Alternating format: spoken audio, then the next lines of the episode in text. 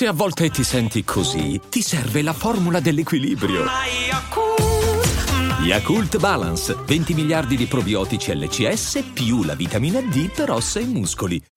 C'è un clima veramente, veramente soffocante in questi giorni, nonostante la fase 2, la fase 3, la fase 5 e la fase 16 e credo, ho il sospetto, eh, che questo clima soffocante sia in parte alimentato, se non prodotto, eh, dalla viscerale sfiducia che intercorre fra Stato e cittadini in Italia una sfiducia reciproca che di fatto ha radici antiche e mi sono detto perché non proviamo a scandagliare un po' le radici storiche, le motivazioni anche filosofiche e politiche di questa sfiducia e allora mi sono detto non lo voglio fare da solo, ho chiamato qui l'amico Carlo Stagnaro, benvenuto Carlo per la prima volta qui su Daily Cogito. Ciao Rick, sono emozionato. Addirittura, bene, eh, sono contento. Dai, dai, dai, che ci facciamo una bella chiacchierata come sempre dopo la sigla. Daily Cogito, il podcast di Rick Dufer ogni mattina alle 7. L'unica dipendenza che ti rende indipendente.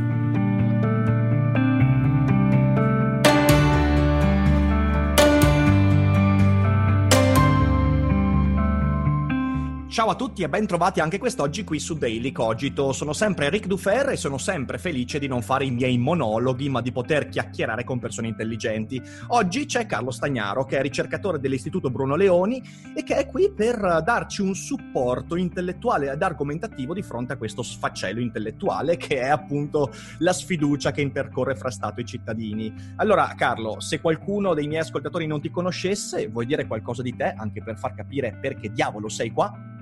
Beh, no, eh, intanto sono qua evidentemente perché essendo scattata la fase 2 le persone intelligenti sono tutte andate a fare un giro e l'hai finita, quindi pescato un po' dove ti capitava.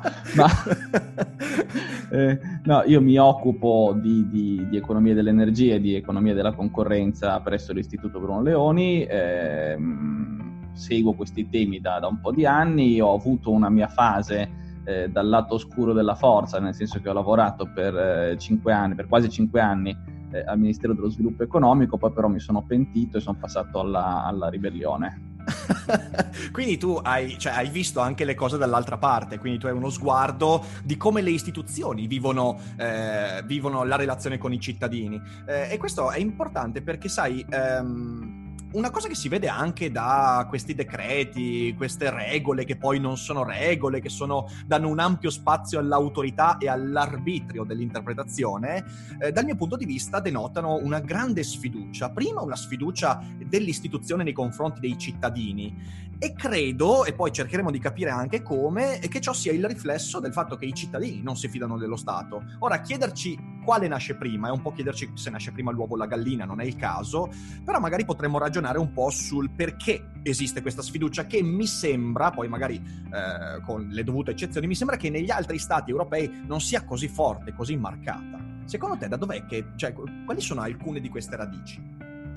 Ma questo è, è, è, veramente difficile da dire perché, come dici tu, è, è un tema di eh, uovo e gallina da tanti punti di vista. Eh, partirei da, dall'esperienza di, questi, di, queste settimane. Mm-hmm. Queste settimane ci dicono una cosa che in molti ambiti, o perlomeno eh, in questa incredibile vicenda del coronavirus, lo Stato non ha motivo di aver sfiducia nei confronti dei cittadini. Mm-hmm. Siamo stati tutti estremamente disciplinati oserei dire che siamo stati scandalosamente disciplinati. eh, eh, se tu vai a vedere quello che si diceva, quello che ci dicevamo tra di noi eh, quando, è stato, quando è iniziato il periodo del lockdown, tutti dicevano ma chissà adesso gli italiani cosa faranno, eccetera. E invece ogni giorno, a fronte di centinaia di migliaia di controlli, eh, il numero delle sanzioni elevate è stata tutti i giorni attorno al 3-4%, tenendo conto che almeno una metà di queste verranno impugnate e annullate certo. perché non è che tutte le sanzioni sono, eh, ti capita anche di trovare il vigile un po' troppo zelante, no? Eh, sì. Vuol dire che onestamente siamo un popolo che si è comportato in maniera eh, estremamente corretta. Dall'altro lato, invece, tutto sommato, un po' di sfiducia del cittadino nei confronti dello Stato mi sembra che sia giustificata, eh, perché lo Stato ci ha chiesto di comportarci in un certo modo e l'abbiamo fatto, e ci ha detto che questo dipendeva dal fatto che bisognava raggiungere certi obiettivi. Poi in realtà questi obiettivi non sono mai stati chiaramente eh, come dire, esplicitati e noi non, non, abbiamo capito in queste settimane perché veniva allungato, veniva accorciato, eccetera, il periodo delle, eh, delle restrizioni. In più ci sono stati inflitti dei, dei, dei divieti che in alcuni casi erano eh, francamente ridicoli, cioè la distinzione tra attività motoria e, e attività sportiva, eh, il Fado, c'era un'ordinanza che spiegava che bisogna uscire, che si può uscire col cane ma il cane deve essere vivo, eh, cioè le, le, le, mie due battaglie di queste settimane, cioè il fatto che avendo dei figli ho meno diritti di uno che al cane e che avendo certo. la moto ho meno diritti di uno che al cavallo, eh, sì, sì. siamo di fronte a, a delle cose incredibili. Ora, quali sono le radici storiche profonde di, questa, di questo rapporto in qualche modo malato eh, nel nostro paese? Io credo che in parte dipendano dalle modalità e dalla tempistica eh, con cui è avvenuta l'unificazione. Noi okay. dietro eh, all, all, all'epoca eh, dell'unificazione del paese e vediamo che in realtà l'unificazione del paese è una piemontesizzazione del paese eh, io dico sempre da Ligure che da noi i cosiddetti forti antisaraceni che stanno sull'Appennino in realtà servivano per guardare dall'altra parte più che per guardare dal mare, no? Certo. E, e ehm, dall'altro lato però, diciamo, su questa eh, creazione un po' artificiale, ma in fondo tutti i processi di unificazione sì, nascono da, da, da, sono state, che la Francia o la Germania esistesse prima, sono tutte creazioni ex post, no? come ogni creazione certo. della storia. Su questa cosa qua si sono innestati altri processi culturali, storici, eccetera, il fascismo, eccetera, che hanno tutti però avuto come, come tratto unificante, e lo vediamo ancora oggi, l'estremo formalismo nella, nella definizione della nostra identità. Uh-huh. Eh, a me una cosa che racconto sempre della mia esperienza eh, quando ho lavorato a, al governo, era davvero straniante partecipare ai, agli incontri bilaterali, per esempio con la Commissione europea su procedure di infrazione e cose del genere, no? in sì. cui il dibattito più o meno si svolgeva così, perché avete fatto la tal cosa che secondo noi non potevate fare? E la nostra risposta era perché l'articolo 4,7 del decreto legge convertito con modificazioni, eccetera. E dicevano, sì, sì, no, ma abbiamo capito l'articolo 4,7, ma perché l'avete fatta? Perché quello era in attuazione dell'articolo 9,18. Cioè, noi tendevamo e tendiamo a formalizzare tutto, però a fare una formalizzazione buffa delle cose. Leggete certo, certo. questi Questo... giorni questo è importante, cioè, secondo me hai detto una cosa molto importante che, che, che io credo sia una delle radici, cioè, eh, ed è anche quello che ho cercato di esprimere nell'articolo che ho scritto per l'Istituto Bruno Leoni a, ancora all'inizio del lockdown, cioè, molto spesso noi non ci chiediamo qual è la ragione che sta dietro le regole che ci imponiamo, le regole che diamo agli altri, le seguiamo perché siamo mentalmente burocratizzati, cioè non è un caso che l'Italia sia il paese più burocratizzato d'Europa, proprio perché noi abbiamo sempre bisogno del comma, della regola, dell'articolo, per giustificare delle azioni che però andrebbero prima giustificate nelle intenzioni che ci sono dietro le azioni. Ora, eh, questa cosa che hai, hai, appena espresso è una cosa che sento molto importante nel, anche nella critica all'atteggiamento politico che esiste. Cioè, eh, noi ci siamo comportati bene all'interno di questo lockdown, anche troppo, giustamente hai detto. Perché? Perché in fin dei conti, a parte che se questo lockdown si fosse svolto vent'anni fa sarebbe stato molto molto peggio, 30 anni fa neanche parlarne, quindi in realtà c'è stata anche una maturazione maturazione del senso civico, per quanto poi i giornali ci facciano percepire l'esatto opposto, ma c'è stata veramente una maturazione del senso civico, della comunicazione, della relazione fra le persone. Però soprattutto noi ci siamo comportati bene proprio perché io ho conosciuto molte persone che hanno usato cautele ben prima che i pericoli fossero veramente espressi in senso pubblico, il che non significa che non bisogna poi mettere delle leggi per impedire alle persone che si comportino come dei deficienti, perché poi quelli che si comportano da deficienti ci sono in ogni ambito ambito, però la gran parte delle persone ha cominciato a comportarsi bene, con cautela e precauzione, al netto del fatto che poi sarebbero esistite delle regole, che poi devono andare a specificare alcune fattispecie di comportamenti e via dicendo. E però dall'altra parte c'è questo aspetto che noi non, spesso non ci chiediamo qual è la ragione che sta dietro la regola, perché lo Stato mi chiede di fare questo, perché il genitore mi chiede di fare questo, perché l'insegnante mi chiede di fare questo, qual è eh, la motivazione reale, concreta dietro a quella regola, ma la seguiamo perché c'è la regola. Ovviamente questo poi porta a un sacco di aberrazioni arbitrarie, all'interpretazione, eh, come ci è capitato di vedere, di poliziotti che decidono di chiudere intere sezioni dei supermercati perché non sono beni di prima necessità, cosa che nessuna legge ha detto, ma che tutte le leggi lasciano aperto all'arbitrio. Come sì, scu- scusa se ti interrompo, perché c'è un tema sì. importante. È arbitrario cosa cacchio è di, prim- di, di, di prima necessità oppure no? Eh, certo. Dipende da chi sei tu. Probabilmente eh, sì. per te, se ti si rompe il microfono, trovare un microfono che funziona è, è un bene di prima necessità. A me frega eh, eh, assolutamente niente, e, e, e, viceversa, no? E dall'altro lato, cosa è e non è prima necessità dipende anche dall'orizzonte temporale. Cioè, se il lockdown dura tre giorni è un conto, se il lockdown dura tre mesi cosa è prima necessità e cosa è prima necessità cambia. Cambiare le gomme della macchina, cambiare la batteria della macchina per tre giorni non è prima necessità, per, per, per tre mesi magari eh, sì. Probabilmente sì. Eh, e questo l'abbiamo visto, eh, scusa, insisto sul formalismo perché secondo me è, è, un tema cruciale per capire questo paese. L'abbiamo visto nella pantomima assurda dei codici Ateco.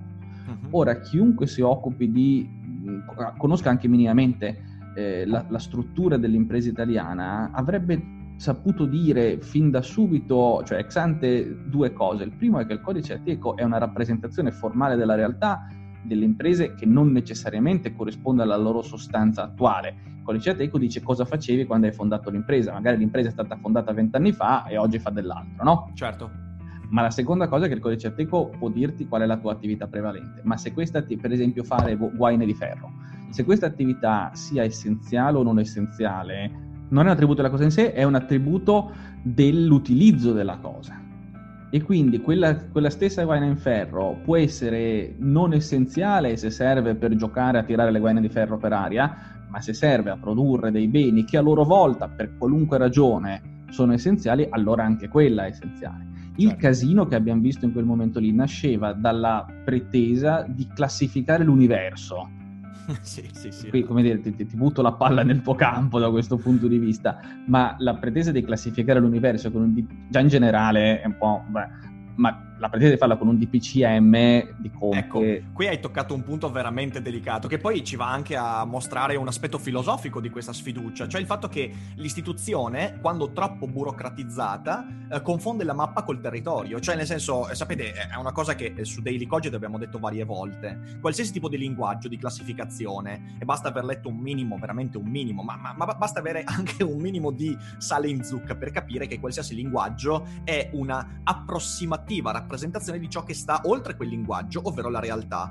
Quindi eh, che siano i codici a teco, che siano le regole, che siano sono sempre approssimazioni linguistiche atte a darci un'immagine di qualcosa che è molto più complesso, che non è così approssimativo, perché è una sorta di eh, definizione di quello che poi si va a trovare nella realtà. Ora, io, io credo che la burocrazia sia esattamente questo quando si arriva ai livelli che stiamo vedendo, cioè si pretende non tanto che la mappa sia il territorio, ma che la mappa sia più importante del territorio. E quindi, ed è questo che ci porta poi a togliere di mezzo il pensiero critico del chiederci ma perché io devo fare questa cosa?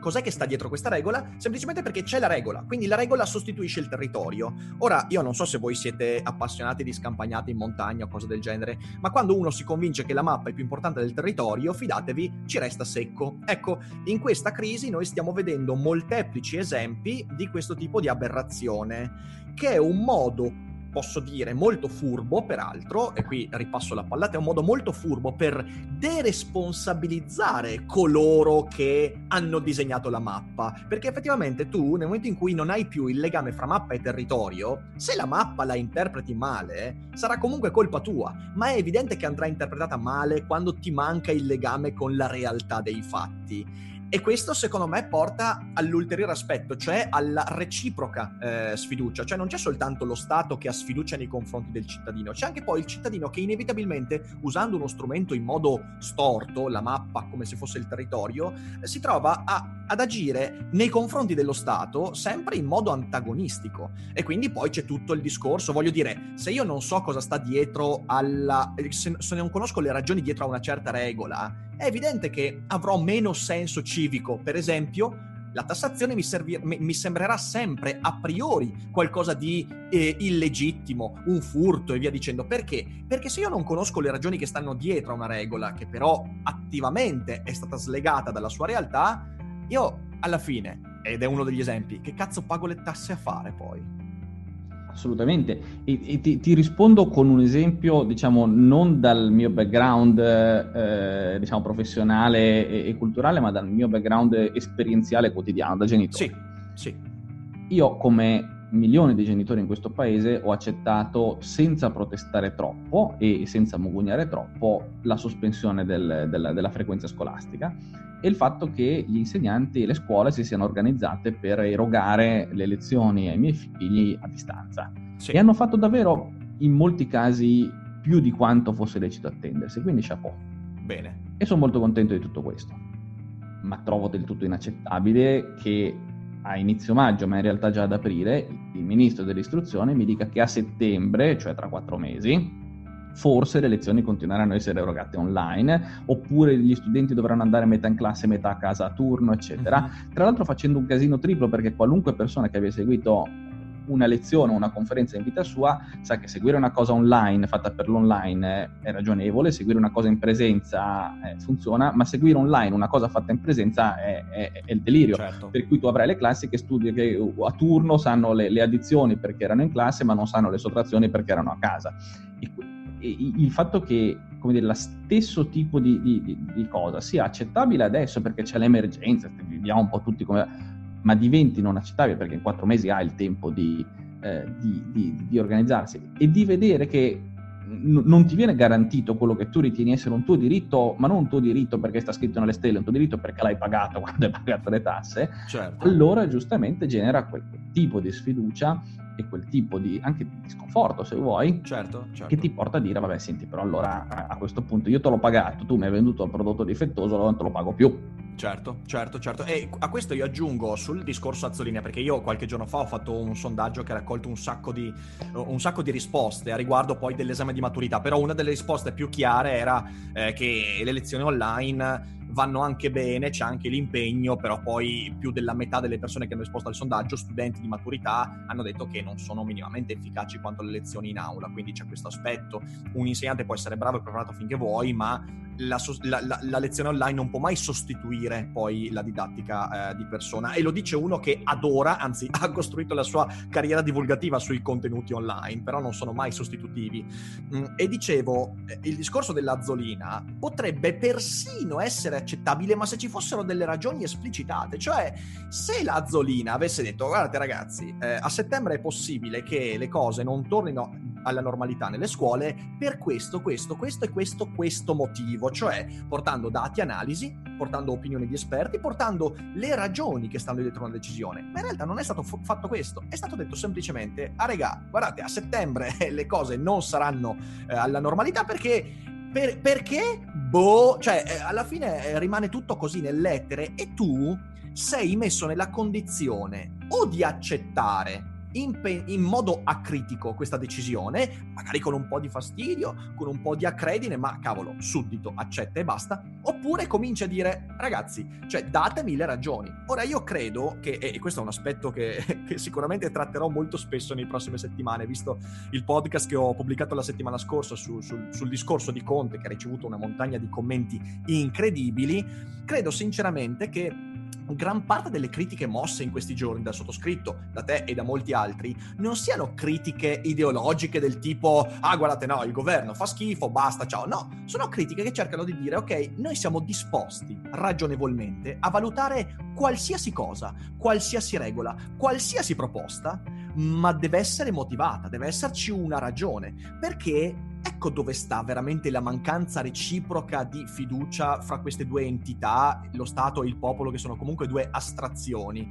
Eh, la sfiducia sta nel fatto che lo Stato non dà le ragioni dietro le regole, in parte perché non le conosce neanche lui, in parte perché perché sa che il popolo, come diceva Berlusconi, è fatto di persone di 13 anni in fondo all'aula con il cappellino da asino e così devi trattarle, cioè nel senso è il classico, è il classico bastone niente carota, ok? Dall'altra parte il cittadino ha sfiducia nei confronti dello Stato perché a priori parte ormai dicendo questi non sanno quello che fanno. E allora la domanda che mi pongo io, Carlo, che è una domanda che mi sta facendo perdere il sonno in queste notti, ma c'è un modo per venirne fuori secondo te? Cioè, c'è un modo, non nel breve periodo impossibile, ma almeno per il medio-lungo periodo di cambiare questa relazione, secondo te? Perché io veramente faccio fatica a pensare. Ah, sai, questa relazione secondo me ha due dimensioni e, e, e entrambe possono essere cambiate nel lungo periodo, eh, ma in entrambi i casi è molto difficile. Una dimensione è, diciamo così, la cultura condivisa. Eh, noi abbiamo sviluppato una cultura in cui molti italiani pensano che dire, il, modello, il nostro contratto sociale uh-huh. sia un contratto sociale di tipo feudale. Cioè, uh-huh. io ti pago le tasse, in cambio tu mi dai protezione. Certo. Ma protezione personale. Mi trovi il lavoro, mi, mi, mi, mi dai il reddito di cittadinanza se non c'ho il lavoro, eccetera. Certo. Uh, questa roba, da questa roba qua rimangono fuori quelli che rifiutano questo tipo di rapporto e quindi non pagano le tasse ma neppure ottengono protezione. Ora, questo modello che spiega in parte l'evoluzione italiana, diciamo, fino agli anni 80 o giù di lì, è entrato in crisi drammatica man mano che progrediva l'unificazione europea per un effetto inintenzionale dell'unificazione europea, perché entrando in Europa ed essendo tenuti a rispettare il diritto europeo e tutte queste robe qua, ci siamo trovati di fronte a, a, a, a dire, riconoscere reale efficacia alle norme che abbiamo. E quindi dal punto di vista europeo non importa che le tue norme siano razionali, irrazionali, eccetera, qualunque cosa tu abbia scritto la devi rispettare, no? A me questo fa venire sempre in mente la battuta di quel giornalista inglese durante il fascismo, no? Che diceva che il fascismo è una dittatura terribile temperata dalla costante inosservanza delle leggi. Eh, sì, sì. E probabilmente era abbastanza vero. E noi siamo sviluppati così anche dopo il fascismo. Poi ci siamo trovati in una condizione in cui, per ragioni politiche, tecnologiche, eccetera, l'inosservanza della legge, o comunque la così diffusa inosservanza della legge, non era più un'opzione. E questo ci ha fatto piombare sulle spalle tutto il peso, le contraddizioni, le confusioni del nostro sistema, diciamo, giuridico e fiscale. E quindi eh, bi- bisogna superare questa, que- questa, contraddizione in cui noi da un lato cerchiamo protezione feudale e come alternativa al feudalesimo abbiamo solo l'anarchia, no? Cioè il resto del mondo è passata dal Medioevo alla modernità con un processo sofferto, lungo, difficile, ma l'ha fatto 200 anni fa, 300 anni fa e noi un po' quella roba lì dobbiamo ancora probabilmente, certo. probabilmente superare. E poi c'è un altro lato invece che è altrettanto, che è altrettanto importante, che attiene più l'organizzazione dello Stato. Io credo che se tu questo vale nei rapporti personali, ma vale ancora, ancora di più nei rapporti impersonali, come sono quelli tra Stato e, e, e cittadini. Se tu vuoi essere rispettato, devi essere rispettabile. Se vuoi che io paghi le tasse, mi devi dare qualcosa in cambio. Um, perché nei paesi nordici, per esempio, è sostenibile, nel senso che le persone pagano tranquillamente e non si lamentano, in media più di tanto, una pressione fiscale molto superiore alla nostra. Perché in quei paesi ci sono due condizioni che da noi, non, che, che da noi vengono meno. Da un lato tu vedi il valore in cambio della spesa. Certo. Tu hai, paghi tante tasse, ma ottieni in cambio quello che vuoi. Poi magari non è ottimale, a me non piace un paese che ti fa pagare tante tasse e ti dà tanti servizi però preferisco un paese dove paghi tante tasse e tanti servizi a uno dove paghi tante tasse e i servizi non ce l'hai, no? O certo, ce l'hai di certo. scarsa qualità. Certo. Dall'altro lato, io credo che l'essere umano, anche nella sua sfera di azione, nella sua sfera economica, abbia bisogno di uno spazio di libertà. In quei paesi dove hai poca libertà fiscale perché paghi tante tasse, però poi una volta che hai pagato le tasse, l'organizzazione delle tue attività economiche è semplice, facile, non, non hai certificati, bolli, ordinanze, codici a tego e quant'altro nel nostro paese abbiamo poca libertà fiscale e poca libertà organizzativa. E, e, la somma di queste due cose, ripeto, era tollerabile finché tu avevi formalmente poca dell'una e poca dell'altra, ma sostanzialmente te la prendevi.